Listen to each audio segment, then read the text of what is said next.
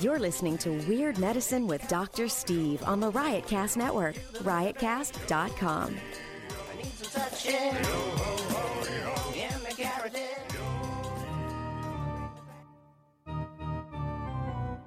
I've got diphtheria crushing my esophagus. I've got Ebola virus dripping from my nose. I've got the leprosy of the heart valve, exacerbating my inevitable woes. I want to take my brain out and blast it with the wave, an ultrasonic echographic and a pulsating shave. I want a magic pill for all my ailments, the health equivalent of Citizen Kane. And if I don't get it now in the tablet, I think I'm doomed and I'll have to go insane. I want a requiem for my disease, so I'm paging Dr. Steve. Dr. Steve! Take a scalpel. It's Weird Medicine, the first and still only uncensored medical show in the history of broadcast radio. Also a podcast. I'm Dr. Steve, and this is a show for people who would never listen to a medical show on the radio or the internet. If you got a question you're embarrassed to take to your regular medical provider, if you can't find an answer anywhere else, give us a call at 347-766-4323. That's 347-POOHEAD. I don't know. Visit our website at doctorsteve.com for podcasts, medical news, and stuff you can buy, or go to our merchandise store at cafepress.com/weirdmedicine, where I'll make literally 25 cents. So, yeah, don't worry about that so much. But you can get a Bristol stool scale mug, which is a pretty cool white elephant Christmas gift. It's got pictures of stool on it, and you can judge your stools, your bowel movements as you drink your cup of coffee in the morning. Most importantly, we are not your medical providers. Take everything you hear with a grain of salt. Don't act on anything you hear on this show without talking it over with your doctor, nurse practitioner, physician assistant, pharmacist, chiropractor, acupuncturist, yoga master, physical therapist, clinical laboratory scientist, registered dietitian, or whatever. Hey, we're getting close to the holidays. Next week, we're going to have Chrissy Mayer on the show. She is delightful, by the way, and it's going to be a good show. We're going to talk about flu vaccine and sex headaches and all kinds of crazy stuff. And check her out at patreon.com/Chrissy. That's CHRISSIEMAYR.com or whatever. Patreon.com/Chrissy Mayer. Check her out on Twitter as well, and I think she's got, you know, and she's young, she's got all the social media you young kids have, don't you know? Well, check out stuff.doctorsteve.com, stuff.doctorsteve.com for all your online shopping needs, and tweakedaudio.com. Best stocking stuffers or Hanukkah gifts or earbuds. And with offer code FLUID, you get 33% off, and that's a great deal. And best customer service anywhere. So tweakedaudio.com, offer code FLUID.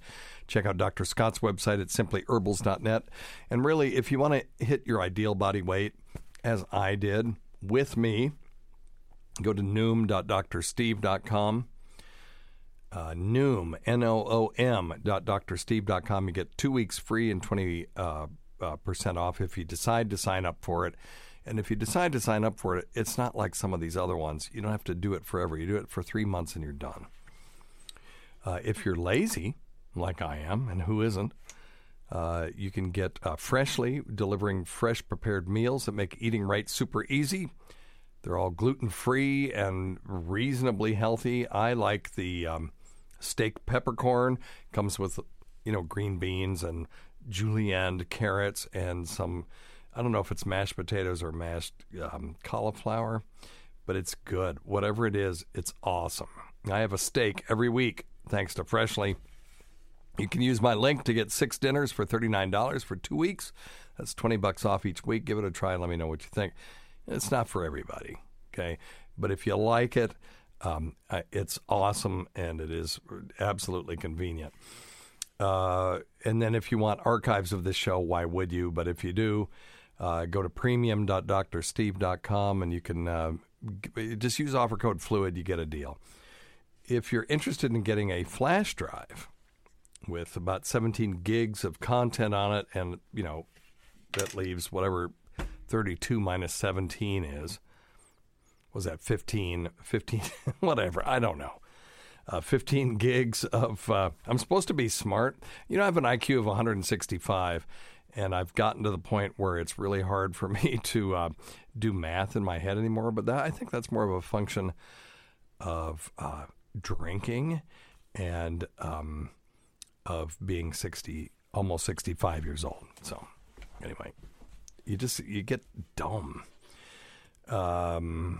Anyway, where was I? Don't even remember. So don't worry about it. Let's see what we got on the show today. Uh-oh. Well, listen, what a coincidence. Tacey, you're on Weird Medicine. I thought you were recording at 4. Yes, and... Okay. Bye. It's always just such a coincidence. It doesn't matter when I'm recording that she happens to call me. You know why that is? It's not like she's stalking me and knows when I'm recording, because that's impossible. Nor would she have the energy or the desire to know what I'm doing. But that's how many times a day she calls me. So that's just what that is. All right.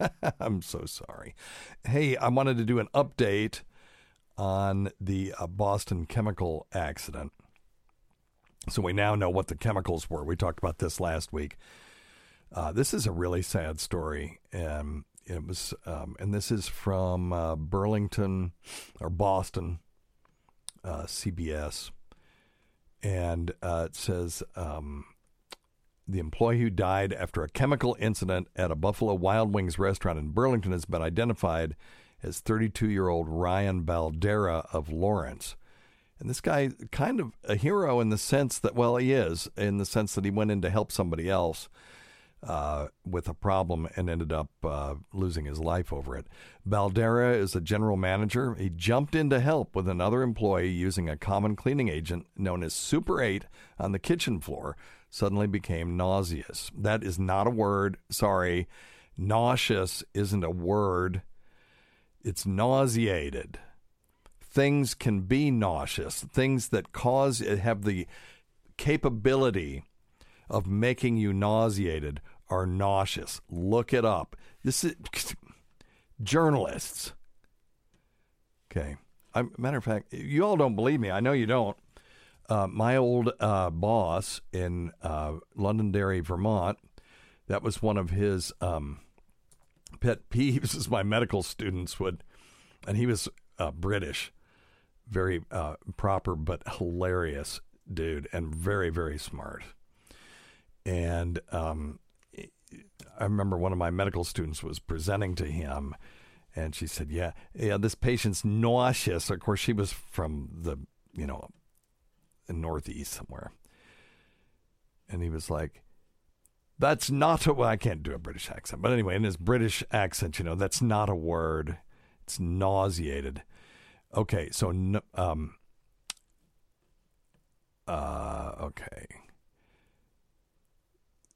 okay. So here we go.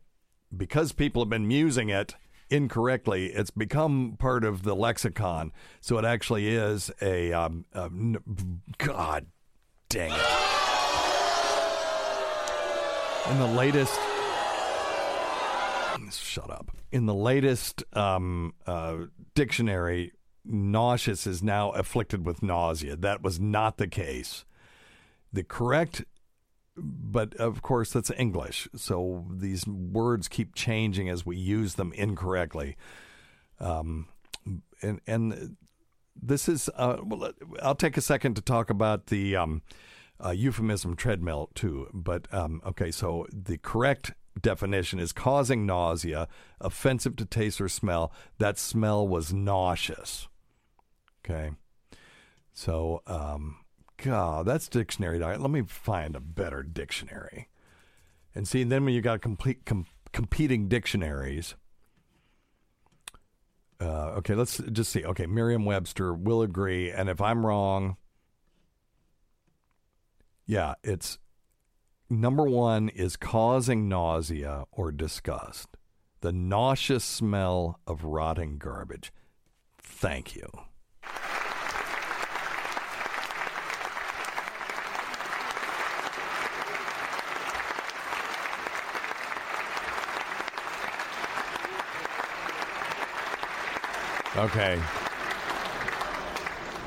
Okay, here we go. Now, here's an article about it. It says, those who insist that nauseous can properly be used only to mean causing nausea, and that it's later affected with nausea, meaning as an error for nauseated, are mistaken. Well, all right, I guess I'm wrong then.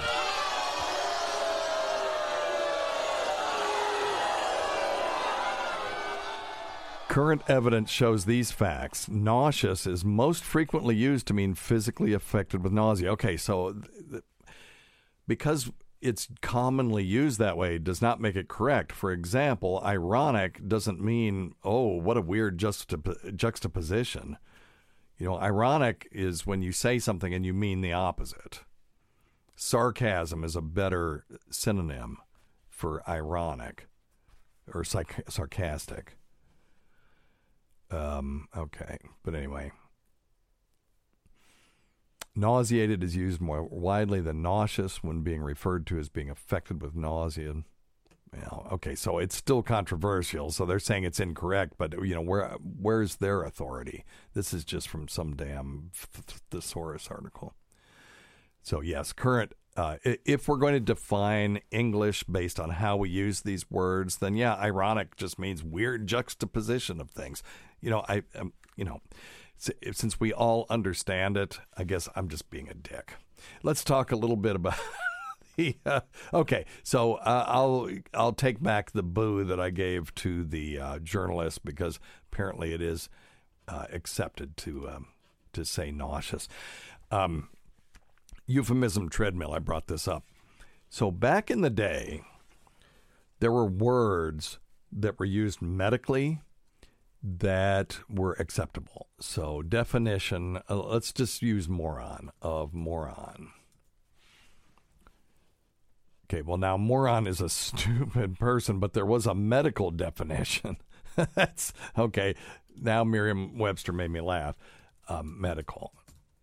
Let's look for the medical definition of moron. And, okay, I'm finding it under the Wikipedia for imbecile. So the term imbecile was once used by psychiatrists to denote a category of people with moderate to severe intellectual disability, as well as a type of criminal. The word arises from the Latin word imbecilius, meaning weak or weak-minded. It included people with IQ of 26 to 50, which was between idiot, IQ of 0 to 25, and moron, an IQ of 51 to 70.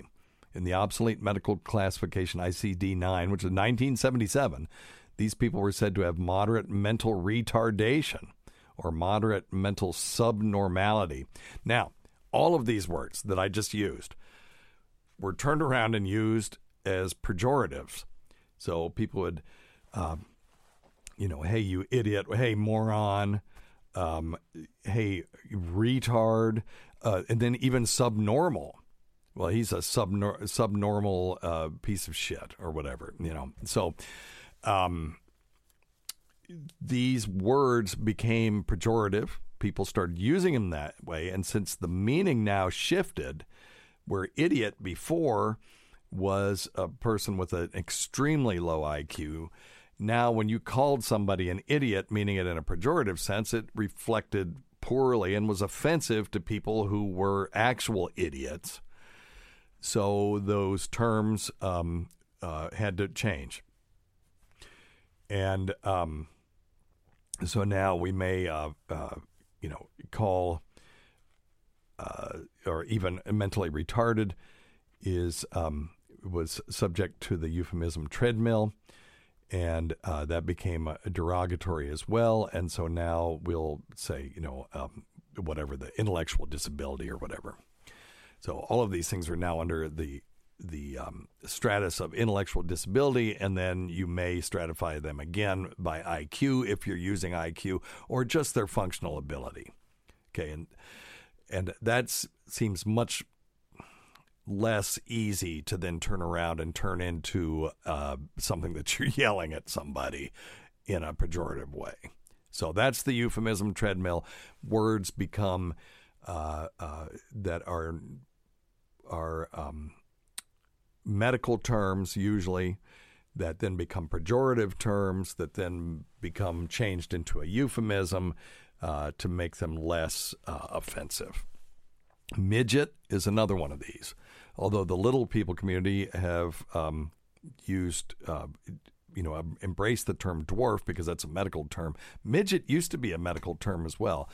There were midgets who were dwarfs, and then there were midgets who were proportioned, and there were proportional dwarfs and achondroplastic dwarfs. And the proportional dwarfs were also considered midgets. Well, that term is no longer acceptable. It is offensive, and to the little people community, and therefore, it was also subject to this euphemism treadmill. So, all right.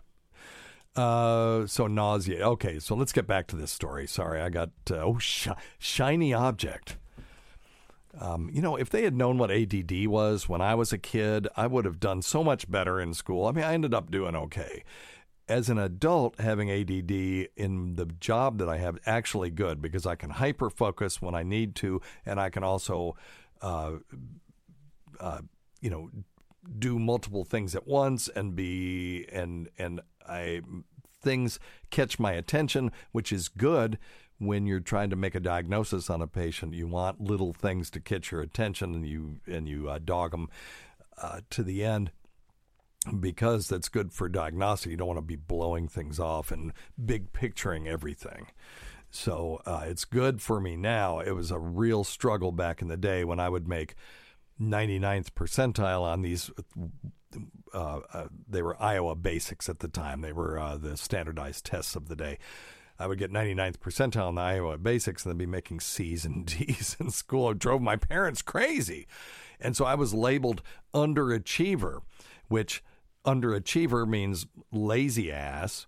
And so I just got in trouble all the time. My teachers, I remember Miss Johnson in the fifth grade. What a harridan this person was. And just minimized me. I don't know how. I didn't just end up doing drugs. Well, okay. Well, I did do that. I don't know how I didn't just grow my hair long and wear my shoes until, well, I did all that too. So anyway, yeah, she messed me up. I blame it on her. Miss Johnson in the fifth grade kissed my ass. Of course, now I'm 60, so I would have been, what would I have been in the fifth grade? I would have been 10, right? And she would have been 30. So she was 20 years older than me. So she's 80 something now. So but if she's still alive, she's already suffering. So I don't need to make her suffer anymore. But you can really F a kid up. And the anti-intellectual bias at that time, like the kids' books were boring to me. So I wanted to go into the adult library and they wouldn't let me. And my mother had to have a library card, and she wouldn't do it. So I was kind of screwed. So I remember I would take 5 or 6 books out about stars that were in the kids' library, and I'd walk all the way the hell home. It was, 12, 13 blocks, and I'd read them and then want to bring them back and get more books. And the woman, I remember she had to be a high school student, but she seemed like, well, she was a young woman, and she's like, oh, no, you can't bring books back the same day. She just didn't want to mess with it. Instead of going, wow, you read all of those in one day? Let me show you where the physics books are or whatever. No, you can't bring them back in one day.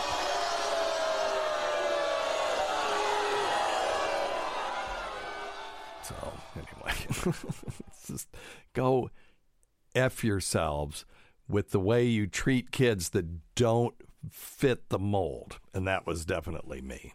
And I still don't fit the mold, though. I'm kind of like Zelig. That's why I'm like Zelig. If I'm always trying to fit in wherever I am, and usually unsuccessful. The only place I can fit in is, well, I don't know where that place is. Anyway, all right. Don't worry about it. I'm fine. I'm totally fine. Don't worry about me, none. All right, let's get back to this. Baldera, the general manager, jumped in to help when another employee using a common cleaning agent known as Super 8 on the kitchen floor suddenly became nauseous. Fire officials say the other worker accidentally mixed a second chemical called Scale Clean that caused a reaction. So remember last time we talked about what my hypothesis was they were using sodium hypochlorite, which is bleach, with some acidic thing. It could be ammonia, it could be another acid, and then releasing not only chlorine gas but other like chloramine and other noxious gases. And in small amounts, most of those gases are irritating but not deadly, but in large amounts, particularly when they replace the oxygen in the air that you're breathing, it's really bad, and they're very caustic too. I got one whiff of chlorine gas when I was a kid playing around in the basement, mixing bleach and ammonia together because they were there, and you know, it's what happens when you do this. And I got one. I saw it bubble up, and then I took a breath, and it felt like knives. I was inhaling little tiny knives, and I had to run out of there. And then I was okay. I coughed for a while, and I was okay after that. But that sucked, and I can't imagine being stuck in a place where you're breathing that more than one inhalation. It would really be bad. So it says it was two products were on the floor, came in contact, caused the chemical reaction that made everybody sick. Burlington Fire Chief Michael Patterson said Baldera died after being rushed to the hospital. 13 additional people, including employees and patrons, were also hospitalized. Baldera was a beloved husband, father, son, brother, and cherished uncle, nephew, and son-in-law to his close-knit family and friends, his family said in a statement. That's just devastating. He had an asthma problem, and he was using his asthma inhaler outside when he started feeling his symptoms, so that probably contributed to it. OSHA has been notified. The restaurant has been closed for investigation. Now, where is the thing about the stuff was containing hypochlorite? Let me see if I can find another. Okay, here we go. Thursday evening, staff member inhaled the fumes of chemical solution hypochlorite. And I guess that scale stuff is acidic, and when it was when they used the hypochlorite together with that, it released chlorine gas and probably chloramine. So, and I read another article. This isn't the article that I originally read that said that there was a bubbling when it happened, and that's the release of that gas. And if you're ever mixing or working with cleaning chemicals, don't mix them. Read the label. There should be a safety data sheet on these things, and it'll tell you what you can mix them with and what you can't. And anything containing bleach should be used by itself, not mixed with anything else. And it's a great cleaning agent, and you know, we use it in our pools, and you can buy little spray bottles of bleach, and right next to it is the spray bottle of vinegar or ammonia. So I see people all the time, you know, they'll spray with one, then spray with the other. One's got to completely dry before you use the other one, and we're going to save some people from being exposed to this horrendous gas. Okay, and then, you know, if you mix chlorine with sodium, which sodium is also incredibly reactive. My chemistry professor at Case Western took a chunk of solid metallic sodium, and it was either sodium or potassium, doesn't matter, it'll do the same thing. And he threw it into this pond, apparently in the quad at Case Western. I've never been there, but there's some pond. And when it hit the water, it made such a violent reaction that it exploded. There was an explosion, and the chunk of sodium flew up into the air and fell back into the water, where it promptly exploded again. And this will do this over and over again until there's a crust of, usually sodium chloride or sodium hydroxide, probably more likely sodium hydroxide, on the surface of the sodium that kind of encapsulates it, stops it from being reactive anymore. You can store this stuff under oil, but you can't let it come in contact with water. And sodium's one of those, has a very reactive electron shell, and it's looking for electrons. It's positively charged, and it'll take them forever it can get them. So anyway, so you take sodium, highly reactive, and chlorine, highly reactive, and you put them together and you get sodium chloride, which is awesome. It's salt. It's delightful. And that's where the word salary comes from, as a matter of fact. Fun fact, because apparently the Roman soldiers, part of their pay was to be paid in salt, which is funny to me. They're surrounded by ocean. Seems like it'd be pretty easy to make salt from the salt water. There's a process for doing that, and but they were paid in salt anyway. All right. Sea salt. Very fancy. Let's take a couple of phone calls here. We'll save those for next time. All right. You ready? Here we go. Number one thing. Don't take advice from some asshole on the radio. Thank you, Ronnie B. Absolutely true. Hey, this is Dylan from Kansas. Hey, Dylan. I was calling to talk about a injury I had at work involving a vice handle spinning and hitting me in a testicle, and now I found a lump on my testicle, and I'm not sure if it was there before or afterwards, and curious to see if I should go get checked. Okay, so Dylan had a trauma to the jungle area, and now when he goes down there checking it out, he feels a lump. And let me see, did he say where it is? Did he say it's on the testicle or in the scrotum? Let's see. Involving a vice handle spinning and hitting me in a testicle, and now I found a lump on my testicle. Okay, he's saying it's on the testicle, so that's key. So a lump in the scrotum usually is going to be a cyst of some sort. It could be a hematocele, I guess. That's a word. I just made that up. There might be such a thing. That would be a cyst that's filled with blood. You can get a hydrocele, which is a cyst that's filled with what? Did you say water?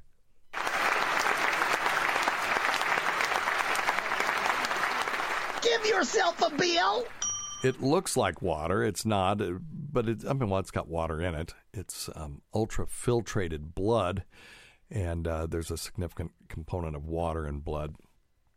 And that's a cyst, usually of some of the lining tissues, and it can be caused by inflammation or maybe a little trauma, or sometimes it just happens, and you get this fluid-filled cyst. And you can tell if it's a hydrocele usually by taking a pen light and putting it behind the testicle and then looking, and if that hydrocele glows like E.T.'s finger, then it's most likely clear fluid.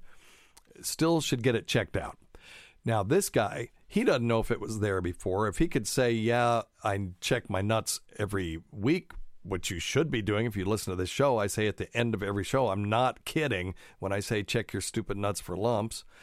If he had checked it every week and it wasn't there, and now it was there, you could say, yeah, definitely it's from the trauma.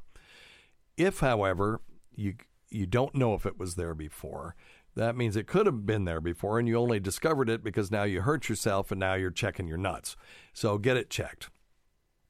The provider that you go to will feel your testicles and feel inside the scrotum, feel around. Could it be an epididymis? An epididymis is a normal structure. You got to have it if you're going to get sperm from the testicle into your splooge. And that's where sperm mature, and it's at the upper backside of the testicle. if you're examining it, you know, if you make a little C-clamp and feel around the back of your nuts at the very top on the back, you'll feel this squishy thing that when you kind of give it a little bit of a squeeze, it feels kind of like that feeling when you get kicked in the nuts. That's your epididymis. Right around there is you can have an appendix testes, an appendix epididymis. You can have an epididymal cyst. There's all kinds of little things on that backside there.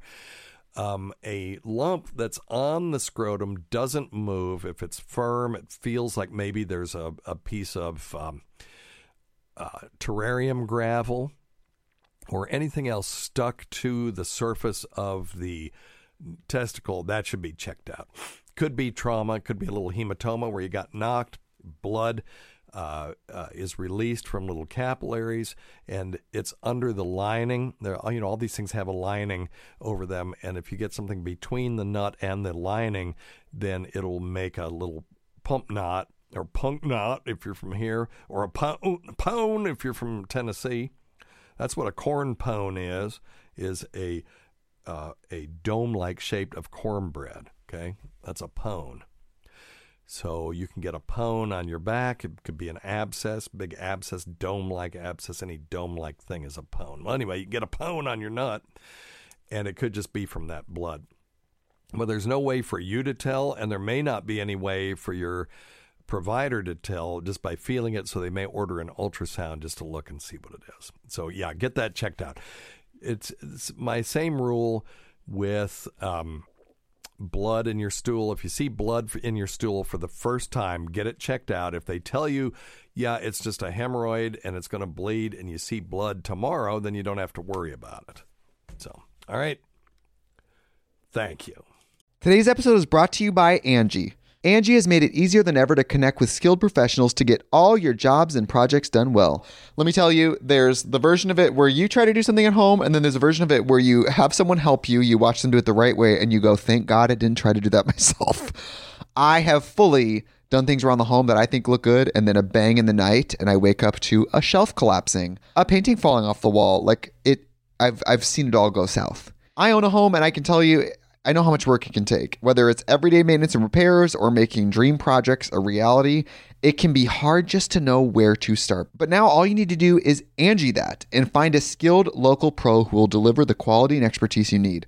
Whatever your home project, big or small, indoor or outdoor, you can Angie that and connect with skilled professionals to get the project done well. Right now, one of my wish lists is I want a bike for my condo in Milwaukee, and I would love to rig it up on a pulley in the ceiling because I have one of those lofted ceilings, but I'm so scared to try that on my own. Angie has 20 years of home experience, and they've combined it with new tools to simplify the whole process. Bring them your project online or with the Angie app. Answer a few questions and Angie can handle the rest from start to finish, or help you compare quotes from multiple pros and connect instantly, which means you can take care of any home project in just a few taps. Because when it comes to getting the most out of your home, you can do this when you Angie that. Download the free Angie mobile app today or visit Angie.com. That's ANGI.com. Hey, it's Kaylee Cuoco for Priceline. Ready to go to your happy place for a happy price? Well, why didn't you say so? Just download the Priceline app right now and save up to 60% on hotels. So whether it's Cousin Kevin's Kazoo Concert in Kansas City, go Kevin, or Becky's Bachelorette Bash in Bermuda, you never have to miss a trip ever again. So download the Priceline app today. Your savings are waiting. Go to your happy place for a happy price. Go to your happy price, Priceline.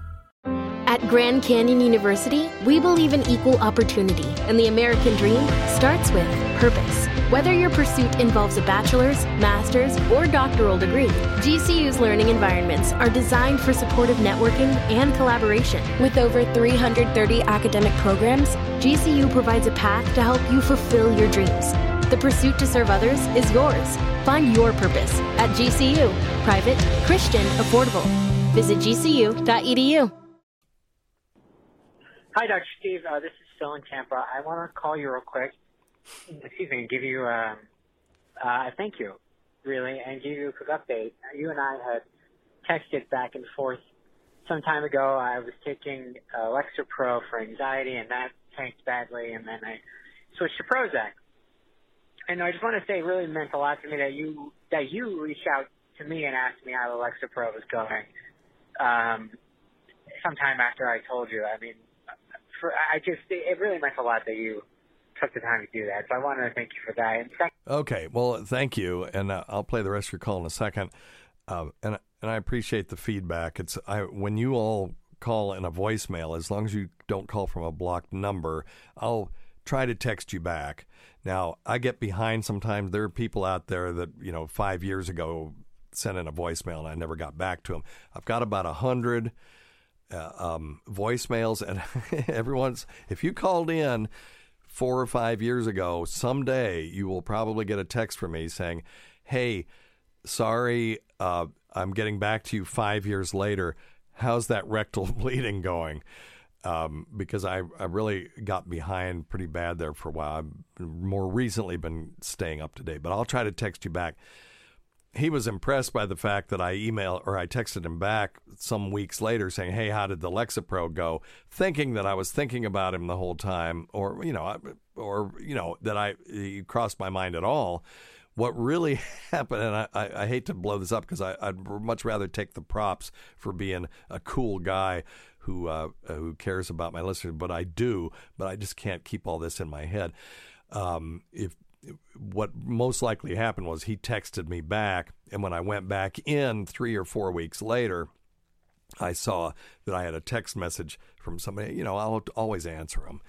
And I read the thread, and I just said, "Hey, how's it going with the new medication?" So it looks like I'm very thoughtful. In fact, I'm just kind of going through my messages. But, I guess that's more than some hosts do.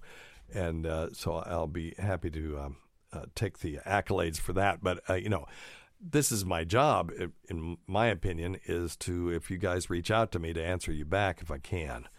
And if I ever haven't, I intended to, and just call me or email me or text me again, and I'll try to get back to you. Now, I don't give advice in the sense that, well, you should take this, this, or this, but I can give you information that you can take to your primary care provider and have them write whatever it is or see if they agree with my assessment. But anyway, all right, let's see if there's anything else on this. I just stopped the Prozac as well. I had a bad reaction to it, too. While it wasn't as bad as Lexapro, Dr. Steve, I just don't think it's for me. During counseling, my counselor said that maybe I was trying to medicate for anxiety that only happened, that was infrequent, and I was medicating for every day.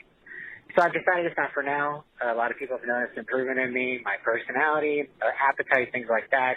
Okay, good. So he brings up a couple of really good points. One is, should you take something every day for something that only affects you every once in a while? And I think the answer is no for most things. For example, migraine headache. Get a migraine headache once every 6 months. It's severe, but it only happens once every 6 months. Should you take something every day in an attempt to prevent that? Well, how would you know if it's even working? Because if it's every 6 months, that means you could probably go 8, 9, maybe even 12 months without having one every once in a while, just by chance. So it'd be hard for you to know that it was actually doing anything unless you went 3 or 4 years and went, wow, I haven't had a migraine. And they'd have to be pretty damn severe to justify taking something every day for that. It'd be much better in a situation like that where it's not lifestyle altering to any significant degree. If you have a migraine every 6 months, to find a regimen that will abort the migraine when it happens rather than trying to prevent something that's that infrequent. So he was having infrequent anxiety, but he was on Prozac, and the adverse effects were worse than what it was doing for him. So the risk in his situation was greater than the benefit. So he went off of it, and he found that his appetite's better. People find him to be more engaging, and I'll bet his ability to have normal sexual congress with the partner of his choice has improved as well. So, these medications aren't for everyone. And if there was one perfect medication, we'd only need one medication. There's blue million antidepressants on the market because everybody's different. Everybody's internal neurochemistry is different. Everybody responds differently to these medications. the receptors are situated differently or in different number and concentrations, that kind of stuff. So it's really important to remember that. And if you get on a medication and you're just getting worse, talk to your provider about it. There may be a solution, and that may include just stopping that medication. So very good. Well, I'm glad you're doing better. All right. Oh, it'd help if I pot him up. I've been on a certain med for the last probably year and a half that's supposed to help my A1C for my diabetes and supposed to reduce the risk of having a heart attack. And like I said, been on for a year and a half. Last 6 months or so, I've had a itch on the right side of my testicles and everything, and soap it down every day in the shower and everything else. But I'm watching the commercial, which I generally ignore for this stuff, and it kind of caught my attention because one of the side effects was a yeast infection. Is it possible for a male to have a yeast infection? Just curious. Thank you. Bye. Oh, absolutely. Absolutely. I mean, you can get a fungal infection of the skin. You can get a yeast infection of the skin. Yeasts and fungi are basically the same thing. They're just different forms. You know, a yeast is the single-cell version, and then the fungi are, you know, have hyphae. These are little branches. If you look at them under the microscope, they look like trees or vines. You can absolutely get it, and I don't know that it's the medication that's causing it. It's the diabetes itself, because you've got more sugar in your or glucose in your sweat, in your body fluids, and therefore on your skin, and that's food for these things, and so they love it. And you know, if you have a medication and a statistically significant number of people, while they're studying this medicine, get hit by a bus, you kind of almost have to put, you know, 4% of people were hit by buses while on this medication as an adverse reaction. I mean, I'm exaggerating, but it's kind of true. So yeast infection may have been on there because people with diabetes are more likely to have fungal infections of the skin, just because of the amount of sugar that's being secreted in their fluids. So, so yes, you absolutely can. And you can treat it the same way, too. So you can just go buy Monistat. If you really think that's what it is, you can do this test. You go buy Monistat over the counter, and you just rub it on your balls for 2 weeks. And if the itching and all that stuff goes away, then you kind of made the diagnosis. If it doesn't, go see your primary care provider. Let them do a scraping, and they'll look at it under the microscope, put some potassium hydroxide on it. Potassium hydroxide is a strong base. When you do that in solution, it will destroy human skin cells. So they just kind of disappear, but it will leave yeast and fungal forms intact, so they'll stand out. You can see them under the microscope at that point. So it's pretty cool. All right. Well, hello. Oh, I am a. Okay, let me start this one over again. I'm an idiot. Here we go. Hey, Dr. Steve, I got a little anecdotal thing for you. So I had a friend who was taking spray-on magnesium. You know, you spray it on your skin a little bit before you go to bed. It's supposed to help you sleep, I guess. So I tried it, and I used the exact dosage recommended on the bottle. You spray a little bit on the inside of your thighs. I guess this way it doesn't get all over your sheets and rub off. And then, you know, you go to bed, and let me tell you something. This stuff gave me the wickedest, most vivid dreams, and it felt like, you know, let's say I slept 7.5 hours. It felt like a full 7 hours of dreaming, where I felt like I was tossing and turning, although I was asleep the whole night. So it just felt like I never was able to get out of this dreaming state. And when I woke up, I did it maybe 5 times, and I never felt rested, because I felt like my mind was just churning all night. So I just want to know if you've heard of this at all, or... Yeah, magnesium is known, particularly in alternative circles, for enhancing sleep, and there is some evidence for it. there is, the hypothesis is that magnesium increases REM sleep. So you've got, if you look at a normal tracing of sleep, it's the mnemonic is LDR, so light, deep, and REM. And so the normal sleep cycle, although hardly anyone does this stereotypically textbook fashion, is you have light sleep, and then you go into deep sleep, and then you go into REM sleep, and then repeat, and then light, deep, REM. And then there's a lot of REM sleep right before you wake up as well. That's why you wake up in the morning. Sometimes you've been dreaming. That's why my kid can't wake up in the morning, because he's deep in REM, because his sleep cycle's all effed up. And no alarm clock will wake this kid up. So... I'm looking at one sort of alternative article, and then we'll look at a PubMed article about this. Let me see where this thing says. Magnesium is a natural sedative that helps muscles relax, says Leslie Korn, PhD, a behavioral medicine clinician. Really? She's not a clinician. Oh, she's a MPH. What the hell is that? Is that a master's in pharmacy? Again, I'm not sure the term clinician is properly used here, but anyway, specializing in integrative therapies. Okay, so integrative therapies are like Dr. Scott is, when he works in my clinic and does acupuncture on a patient with cancer pain, then that's sort of integrative medicine where we're integrating an alternative, quote unquote, modality with sort of traditional Western allopathic medical thing. So that's what she does. She specializes in things that have no data and integrating those into a practice where it's data driven. That's sort of the cynical way of looking at it, but that's what it is. That's why people take magnesium supplements if they have trouble sleeping. Okay, that's great. That's not data. That just means that, culturally people are taking these things. In fact, older adults with insomnia who took 500 milligrams of magnesium daily for 8 weeks slept better, dozed off faster, and were less likely to wake up too early compared to those that didn't take the mineral. A study from Iran found. Okay, so where's the citation for this? Of course, there's no citation.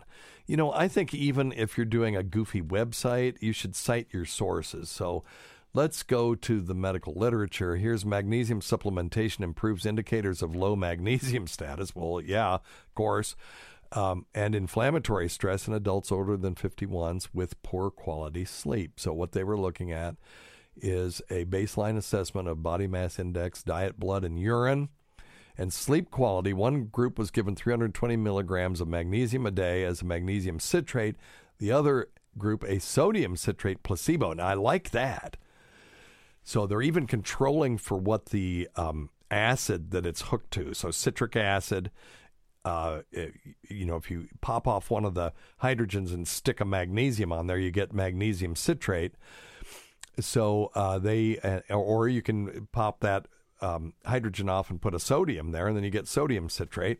So they were even controlling for the acid, which I like this design so far.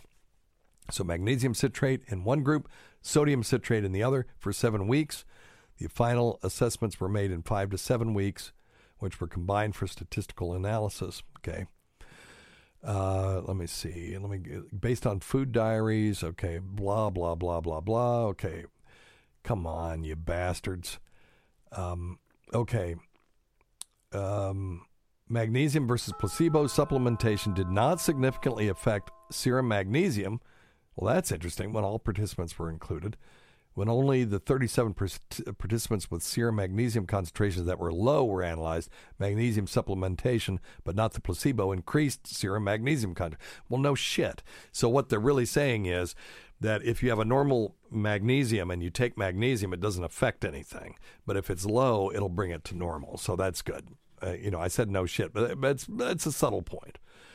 So what? Magnesium supplementation versus placebo decreased plasma C-reactive protein. And that's interesting. So in people who had elevated C-reactive protein. So I have an elevated C-reactive protein because of this autoimmune BS that I have. So maybe I should start taking that. It's so C-reactive protein is a measurement of total body inflammation. So when it's elevated, you've got inflammation somewhere. It doesn't say where it is or what it comes from, just that you have it. These findings show that many individuals have a low magnesium. Okay, so this doesn't say anything about sleep. Okay, because dietary magnesium intake did not change during the experimental period, another factor, possibly a placebo effect, improved sleep quality, which resulted in increased blah, blah, blah. This factor prevented... Shit, this study is not telling us exactly what we want to know. But anyway, let's do magnesium. Okay, but you can follow along with me.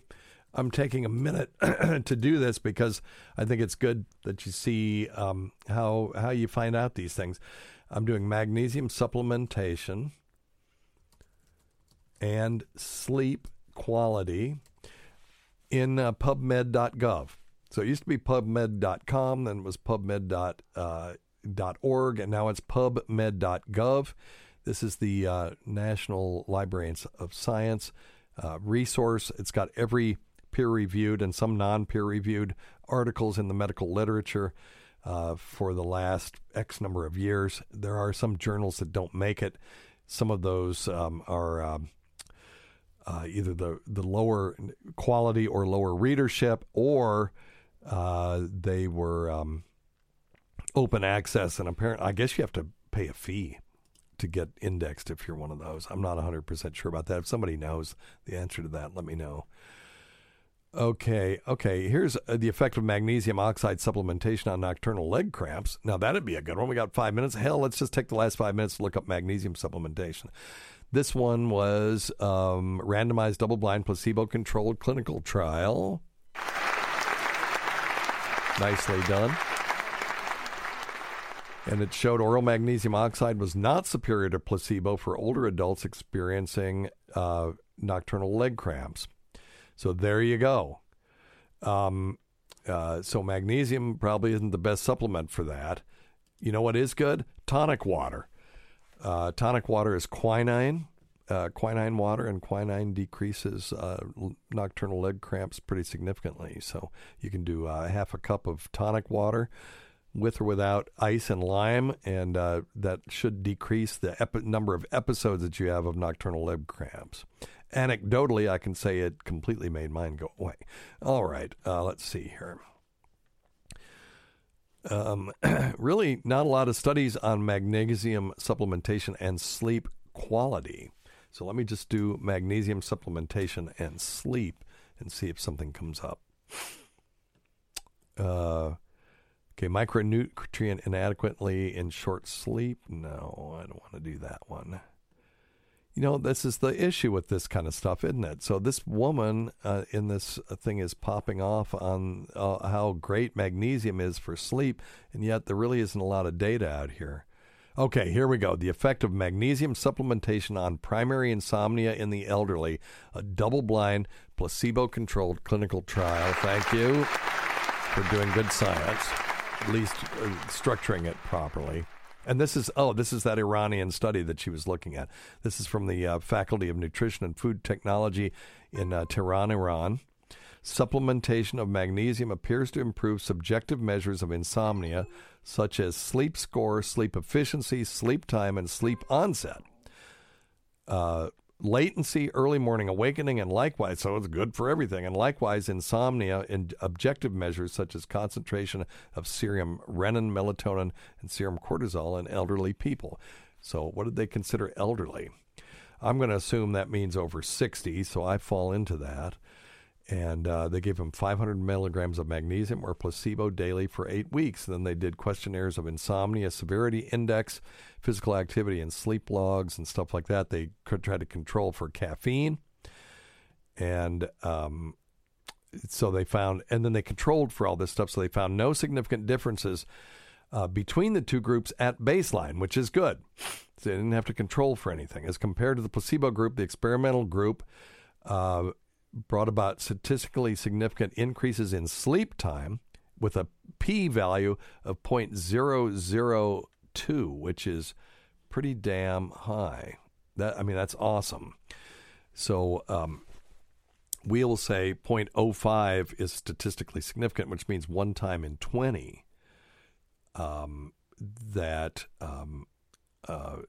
this could be chance.